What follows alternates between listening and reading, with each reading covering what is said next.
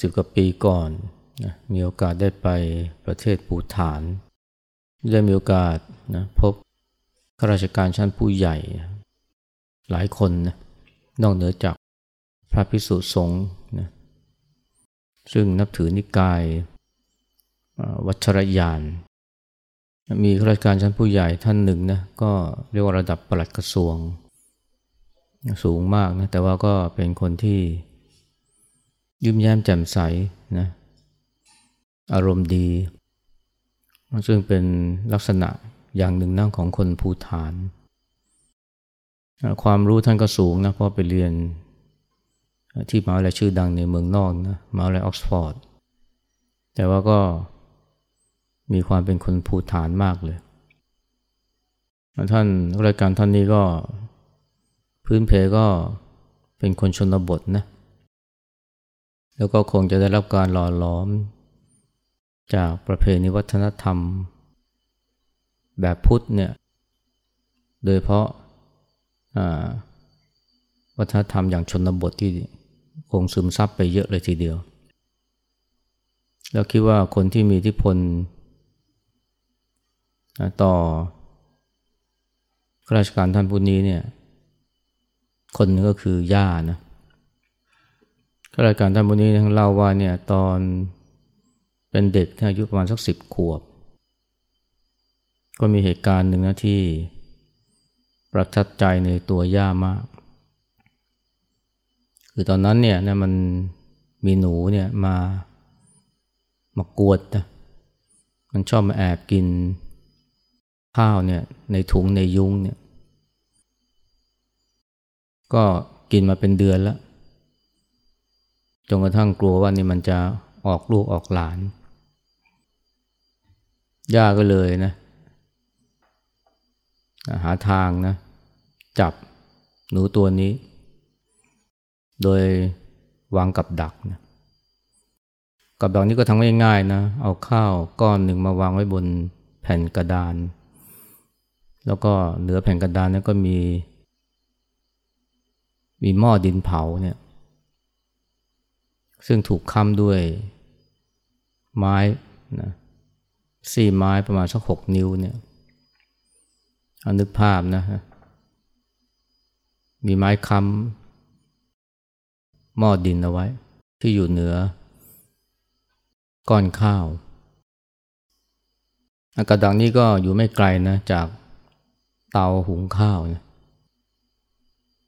เด็กชายเนี่ยนะ ทุกเช้าเนี่ยตื่นขึ้นมา ก็จะไปดูว่าเนี่ย หนูเนี่ยติดกับดักหรือเปล่า แต่ว่าวันแล้ววันเล่าเนี่ย หนูนี่มันก็ กับดักทำอะไรมันไม่ได้เลยนะ มันสามารถที่จะไปคาบเอาก้อนข้าว โดยที่ไม่วิ่งไปชนซี่ไม้ ราะว่าถ้าชนเนี่ยนะไอ้หม้อหุงข้าวเนี่ยหม้อดินเนี่ยมันก็จะตกลงมา แล้วก็ครอบหนูเอาไว้ เป็นกับดักง่ายๆ แต่ว่าทุกวันเลยนะ มันก็มาคาบเอาก้อนข้าวไปได้ โดยที่ไม่เคยถูกกับดังที่ครอบเลย เพราะว่ามันไม่ไม่เดินไปชน ไม่วิ่งไปชนสี่ไม้และที่น่าแปลกคือว่า มันไม่ได้มากินข้าว หรือคาบเอาข้าวไปตอนกลางคืนนะมันมาคาบเอาข้าวไปตอนเช้าตรู่ตอนที่ย่าเนี่ยเริ่มจะหุงข้าวเนี่ย พอตั้งไฟนี่นะเอาละมันมาแล้วแล้วเด็กชายนี่ก็คอยดูนะว่า มันจะไอหนูเนี่ยมันจะไปชนสี่ไม้หรือเปล่านะ แต่มันก็ไม่เคยชนสักทีนะสามารถเอาข้าวนี่นะกลับไปกินได้ แล้วระหว่างที่หนูเนี่ยมันมาวิ่งวนรอบๆกับดักนะย่าเนี่ยก็หุงข้าว ระหว่างที่ย่าหุงข้าวนี่ย่าก็ไม่สนใจเลยนะไอ้หนูตัวนี้ นะย่าก็จดจ่ออยู่กับการหุงข้าวแล้วก็สวดมนต์ไปด้วย ขณะที่เด็กเนี่ยคอยลุ้นนะว่าเมื่อไหร่เนี่ยมันจะถูกกับดักครอบสักที แต่แต่ละวันแต่ละวันหรือแต่ละเช้าแต่ละเช้าผ่านไปโดยที่เด็กนี่รู้สึกผิดหวัง แต่ย่านี่ไม่ไม่รู้สึกอะไรเลยนะ มันคาบเอาข้าวไปเอาไม่เป็นไร นะกลางคืนก็เอาข้าวมาวางใหม่ และตอนเช้าหนูมันคาบไปอะย่าไม่ว่าอะไร ย่าก็เอาข้าวมาวางใหม่ เป็นอย่างนี้อยู่สองสามอาทิตย์เนี่ยเด็กเนี่ยนะก็รู้สึกหงุดหงิดนะว่าทำไมจับไม่ได้ที แต่ย่านี่เฉยๆ ดูมันจะไม่สนใจเลย แต่จะว่าไม่สนใจก็ไม่ได้นะ เพราะว่าทุกวันเนี่ยก็เอาข้าวมาวางไว้นะแทนของเดิมที่ถูกหนูคาบไปย่าจดจ่อใส่ใจอยู่กับการหุงข้าวมากกว่า หุงไปด้วยก็สวดมนต์ไปด้วยนะ อันนี้เป็นธรรมดาของคนชราในภูฐานเนี่ย พอ พออายุมากนี่ก็เรื่องไล่นาก็ไม่ทำแล้ว บางทีก็เข้าวัด บางทีก็จาริกไปตามสถานที่ต่างๆ กลับมาบ้านก็สวดมนต์สวดทั้งวัน แต่ก็ทำงานไปด้วยนะทำไปด้วยสวดไปด้วย หลังจากผ่านไปประมาณสามอาทิตย์เนี่ยปรากฏว่าสุดท้ายเนี่ยหนูตัวนี้เนี่ยมันพลาดนะ มันคาบข้าวเสร็จแล้วมันก็ไปชนกับซี่ไม้นะ ก็ทำให้หม้อดินเนี่ย มันตกลงมา ครอบนูไว้ เด็กเนี่ยซึ่งเฝ้าดูมาสามอาทิตย์แล้วนะลุ้นมาทุกวันเนี่ย พอเห็นหนูนะติดกับดักนี่โอ้ยดีใจเลย ตะโกนบอกย่าเนี่ยย่าหนูมันติดแล้ว แต่ย่านี่เฉยๆนะทั้งที่ย่านี่ก็รอมาสามอาทิตย์เหมือนกันย่าก็ทำงานของตัวเองไปนะหุงข้าวทำกับข้าวไป ไม่ได้สนใจหนูเลย ทั้งที่เป็นคนวางกับดักแท้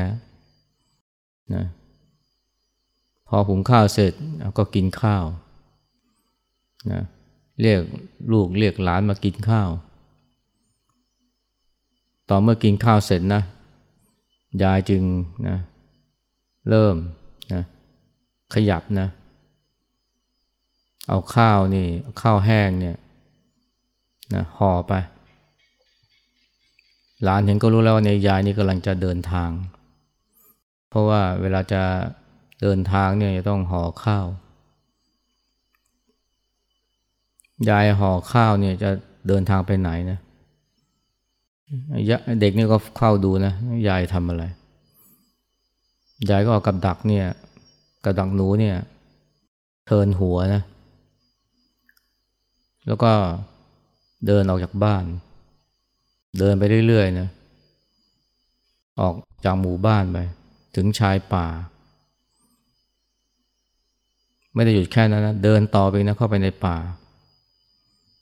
อากาศก็หนาวมากนะ ปูฐานเนี่ยช่วงนั้นเป็นหน้าหนาวด้วยไอ้ลำธารที่ยายเดินข้างนี่ยมันกลายเป็นน้ำแข็งเลยนะโอ้แต่ยายย่านี่ก็ยังเดินไปเรื่อยๆนะอายุก็มากแล้ว ทางเดินก็ลำบาก หนาวก็หนาว เทินกับดังหนูเนี่ย เข้าไปในป่า เดินไปถึงสองชั่วโมงเลยนะเข้าไปทำไมในป่านะในป่านี่มันมีต้นโอ๊กใหญ่อยู่ต้นหนึ่งนะแล้วลูกเนี่ยมันกำลัง ลูกโอ๊กนี่มันกำลังตกลงมานะมีกระรอกมี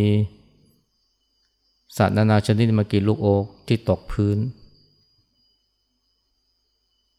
ย่าไปจุดเพราะอะไรนะ เพราะว่า จะได้ปล่อยหนูตัวนั้นนะปล่อยหนูตัวนั้นให้มันได้มากินอาหารเจอแหล่งอาหาร ยายเดินเข้าไปในป่าสองชั่วโมง เดินเก่าไปสองชั่วโมงเป็นสี่ชั่วโมงนะเพียงเพื่อที่จะปล่อยหนูตัวนั้น ให้มันได้กินอาหารที่อุดมสมบูรณ์โอ้หลานนี่ประทับใจมากเลยนะ ว่าว่ายายนี่มีเมตตานะกับหนู ทั้งที่หนูตัวนี้มันก็มาคอยนะก่อกวน ถุงข้าวหรือยุ่งข้าวในบ้าน แต่ยายนี่ก็ไม่ได้มีความรังเกียจมันเลยนะกับมีเมตตานะ พามาไปปล่อยในที่ที่ดีกว่านะมีอาหารอุดมสมบูรณ์กว่า อันนี้ก็เป็นน้ำใจนะหรือความเมตตาของของย่าเนี่ยนะที่ที่เด็กชายคนนี้ประทับใจมาก แต่ที่จริงแล้วเนี่ย สิ่งที่ย่าทำนี่มีมากกว่านั้นนะแล้วก็อาจจะเป็นสิ่งที่เด็กคนนี้ประทับใจเหมือนกัน แต่ว่าเขาก็ไม่ได้พูดชัดเจนนะแต่ว่าดูแล้วเนี่ย สิ่งที่ย่าทำเนี่ยนะ มันคือการปฏิบัติธรรมเนี่ยการตักตักหนูเนี่ยของย่าเนี่ยมันเป็นการปฏิบัติธรรมอย่างหนึ่งเลยทีเดียวนะปฏิบัติธรรมในเรื่องอะไรในเรื่องการปล่อยวางนะในเรื่องการทำงานอย่างปล่อยวาง คือเวลามีปัญหาเนี่ยยายก็ไม่ปล่อยปัดละเลยนะ ปัญหามันเกิดจากหนูยายก็ย่าเนี่ยย่าก็ไม่ปล่อยปัดละเลยนะ ก็หาทางที่จะจัดการกับหนูตัวนี้ วิธีจัดการคือจับมันให้ได้ ด้วยการวางกับดัก แต่วางกับดักแล้วนี่ พอทำเสร็จแล้วนิย่านี่ก็ ไม่ได้ให้ความสนใจนะว่า หนูเนี่ยมันจะติดกับดักเมื่อไหร่ ก็ทำงานอย่างอื่นไป ไม่ได้จดจอ ไม่ได้คอยลุ้นนะว่าเมื่อไหร่นะหนูมันจะติดกับดัก ไม่เหมือนกับเด็กนะเด็กนี่ลุ้นทุกเช้าเลย แต่ย่านี่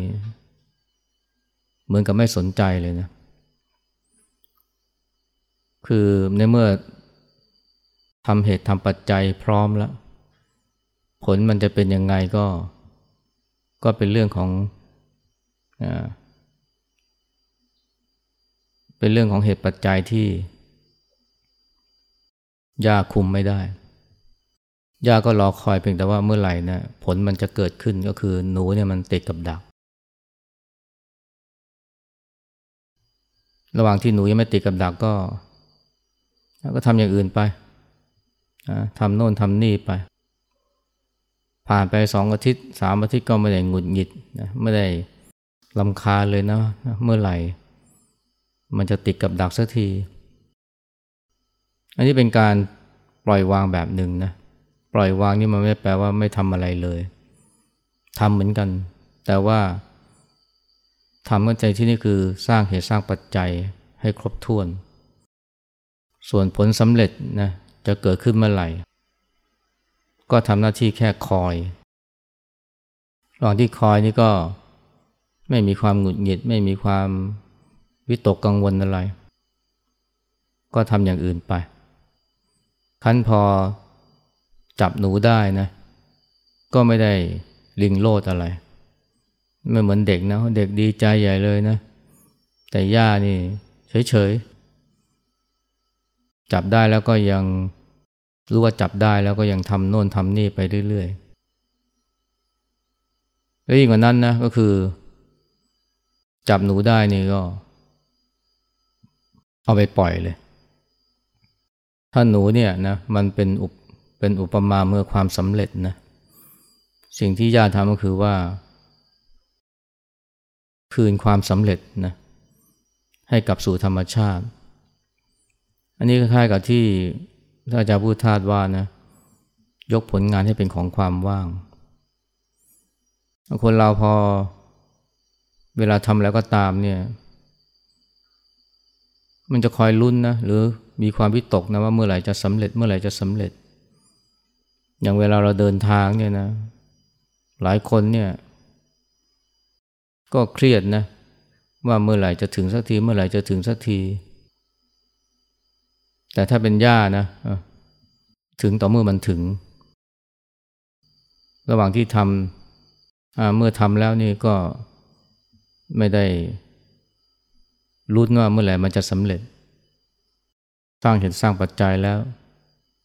ความสำเร็จจะเกิดขึ้นเมื่อไหร่นะ มันก็เป็นเรื่องของเหตุปัจจัยที่คุมไม่ได้ นี่คือการทำงานแบบปล่อยวางอย่างหนึ่งนะคือปล่อยวางในผล สร้างเหตุสร้างปัจจัยให้ดี ส่วนผลนี่มันจะเกิดขึ้นเมื่อไหร่ เราคุมไม่ได้ สิ่งที่เราทำได้คือรอ แล้วพอผลสำเร็จเกิดขึ้นนะ ก็ไม่ได้ยึดมันถือมั่นว่าเนี่ยนี่เป็นความสำเร็จของกู ความสำเร็จของกู แต่คนส่วนใหญ่เนี่ยพอทำงานสำเร็จนี่มันจะยึดนะว่าเป็นของกูของกู เวลาใครมาแตะ เวลาใครมาวิพากษ์วิจารณ์เนี่ยก็จะไม่พอใจ หรือบางทีก็กลัวเขาจะมาแย่งผลงานของฉันไป มีความหวงแหนในผลงาน แต่สิ่งที่ย่าทำเนี่ยมันนะมันเป็นอุปมาเลยนะว่าเมื่อทำสำเร็จแล้วนี่ไม่ยึดนะว่าเป็นของเรา จับหนูได้ก็ปล่อยนะคืนสู่ธรรมชาติ เวลาเราทำงานเนี่ยนะถ้าเราทำงานแบบนี้บ้างเนี่ยมันจะไม่เครียดนะก็คือว่าสร้างเหตุสร้างปัจจัยดี ส่วนผลสำเร็จจะเกิดขึ้นหรือไม่ หรือเกิดขึ้นเมื่อไหร่ ไม่ต้องไปวิตก ไม่ต้องไปกังวล ก็เพียงแต่คอยนะว่าผลมันจะเกิดขึ้นเมื่อไหร่ แต่คนเดี๋ยวนี้เนี่ยนะมีความเครียดมากนะเครียดกับผล เครียดกับความสำเร็จ ว่ามันจะเกิดขึ้นเมื่อไหร่ ทั้งที่มันเป็นเรื่องของอนาคต แล้วก็เป็นเรื่องที่ไม่ได้อยู่ในอำนาจที่เราจะควบคุมบังคับบัญชาได้ ไม่ว่างานที่ทำนั้นจะเป็นงานอะไรก็ตามนะ จะเป็นการปลูกต้นไม้ทำสวน จะเป็นงานที่ต้องใช้ความคิด หรือแม้แต่เป็นการเดินทางเนี่ยสิ่งที่เราทำได้คือเดินไปเรื่อยนะส่วนจะถึงเมื่อไหร่นะมันเป็นเรื่องของเหตุปัจจัย แต่ขนาดเดินทางเนี่ยแม้กระทั่งไปเที่ยวเนี่ยหลายคนก็เครียดนะเมื่อไหร่จะถึงสักที เมื่อไหร่จะถึงสักทีนะ หลวงพ่ออมเขียนก็ชอบพูดอยู่เสมอนะนะว่าถึงต่อเมื่อมันถึงนะหรือว่าสำเร็จต่อเมื่อมันสำเร็จ นี่ก็เรียกว่าเป็นการปล่อยวางนะบางทีเราไปคิดว่าปล่อยวางเนี่ยก็คือไม่ทำอะไรเลยที่ถึงตรงข้าม ปล่อยวางนี่มันก็เกิดขึ้นได้ พร้อมๆกับการทำงานทำไปด้วยปล่อยวางไปด้วยนะ แล้วพอผลเกิดขึ้นแล้วเนี่ยก็ไม่ได้ลิงโลดดีใจ แล้วก็ไม่ได้ยึดมั่นถือว่าเป็นของเราเป็นของเรา ถ้าเราทำงานด้วยใจที่ปล่อยวางแบบนี้ได้เนี่ยมันจะเครียดน้อยลง แล้วก็จะมีเรื่องทะเลาะเบาแวงขัดแย้งกับผู้คนน้อยลง ที่จริงการปฏิบัติธรรมก็เหมือนกันนะเวลาปฏิบัติธรรมเนี่ยถ้าเราปฏิบัติด้วยการ รู้จักปล่อยวางบ้าง ก็คือว่าเราก็ปฏิบัติให้เต็มที่เดินจงกรมสร้างจังหวะทำทั้งวันทำตั้งแต่เช้าจดค่ำส่วนผลนี่มันจะเกิดขึ้นเมื่อไหร่ ไม่ต้องไปพะวงนะไม่ต้องไปจดจอ่อ แต่ว่าหลายคนทำไม่ได้นะ เวลาปฏิบัตินะเจริญสติทำสมาธิไอ้ความเครียดเนี่ยไม่ได้เกิดขึ้นเพราะว่าเหนื่อยกายนะ แต่มันมันเหนื่อยใจว่า เมื่อไหร่จะสงบสักที หรือเมื่อไหร่สตินี่มันจะเติบโตจนรู้ทันความคิดสักทีคอยแต่เฝ้ามองนะชะเง้อหารอว่า ชะเง้อหาผลนะว่าเมื่อไหร่มันจะเกิดขึ้นเกิดขึ้นอย่างที่ตั้งใจ การเจริญสติเนี่ยโดยเฉพาะแบบที่หลวงพ่อเทียนเนี่ยมันเป็นการฝึกให้เรารู้จักปล่อยวางจริงๆนะเวลาเราปฏิบัติเนี่ยเราก็ทำเต็มที่นะแล้วก็ไม่ต้องไปดักจ้องนะไม่ต้องไปดักจ้องว่าคือไม่ไม่ต้องไปดักจ้องความคิดว่าเนี่ยเมื่อไหร่มันจะคิด ถ้ามันคิดเมื่อไหร่ก็จะไปตะปบมัน แต่พอมันเผลอคิดไป หลายคนก็หงุดหงิดนะคิดอีกแล้วคิดอีกแล้วนะทำไมไม่รู้ทันความคิดสักที บางคนเนี่ยนะ ปฏิบัติไปปฏิบัติไปเนี่ยความคิดมันไม่หยุด ยิ่งห้ามเหมือนยิ่งยุนะยิ่ง กดข่มมันเท่าไหร่มันก็ยิ่งผุดยิ่งโผล่ใจไม่สงบสักที สุดท้ายโมโหตัวเองนะ เอารองเท้าแตะฟาดหัวตัวเองเนี่ยทำไมมันคิดมากเหลือเกินทำไมคิดมากเหลือเกินนะทั้งที่ปฏิบัติเพื่อความรู้สึกตัวเพื่อมีสตินะแต่ว่าทำไปทำไมเนี่ยกับขาดสติกับไม่รู้สึกตัวเนี่ยอันนี้เพราะว่าจิตเนี่ยมันไปเพ่งเล็งอยู่ที่เป้าหมายมาก มันต้องการทำให้เกิดความสำเร็จอย่างที่ต้องการ อันนี้เราไม่ได้อยู่กับปัจจุบันแล้วถ้าอยู่กับปัจจุบันเนี่ยก็คือการประกอบเหตุให้เต็มที่ ประกอบเหตุคือแล้วก็เดินหรือยกมือนะรู้บ้างไม่รู้บ้างก็ช่างมันนะปล่อยให้สติมันทำงานนะแทนที่จะไปทำงานหรือ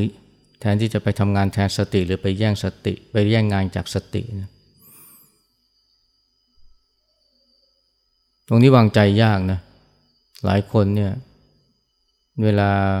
ใจมันคิดไปหลายเรื่องหลายราวนะกว่าจะรู้ตัวนี่ก็คิดไปแล้วสิบเรื่อง ก็ไม่พอใจนะว่าเผลอคิดนานไป อยากจะรู้ทันให้ไวกว่านนี้ ก็เลยไปดักจ้อง หรือไม่เช่นนั้นก็ไปพยายามบังคับจิตไม่ให้คิด แต่ที่จริงแล้วเนี่ย ที่ถูกคือว่าทำไปเรื่อยๆนะไม่ต้องตั้งใจ ไม่ต้องพยายามที่จะไปดักจ้องความคิด มันเผลอคิดไปสักพักเดี๋ยวมันก็รู้ตัวเองเผลอคิดไปสักพักเดี๋ยวมันก็รู้ตัวเอง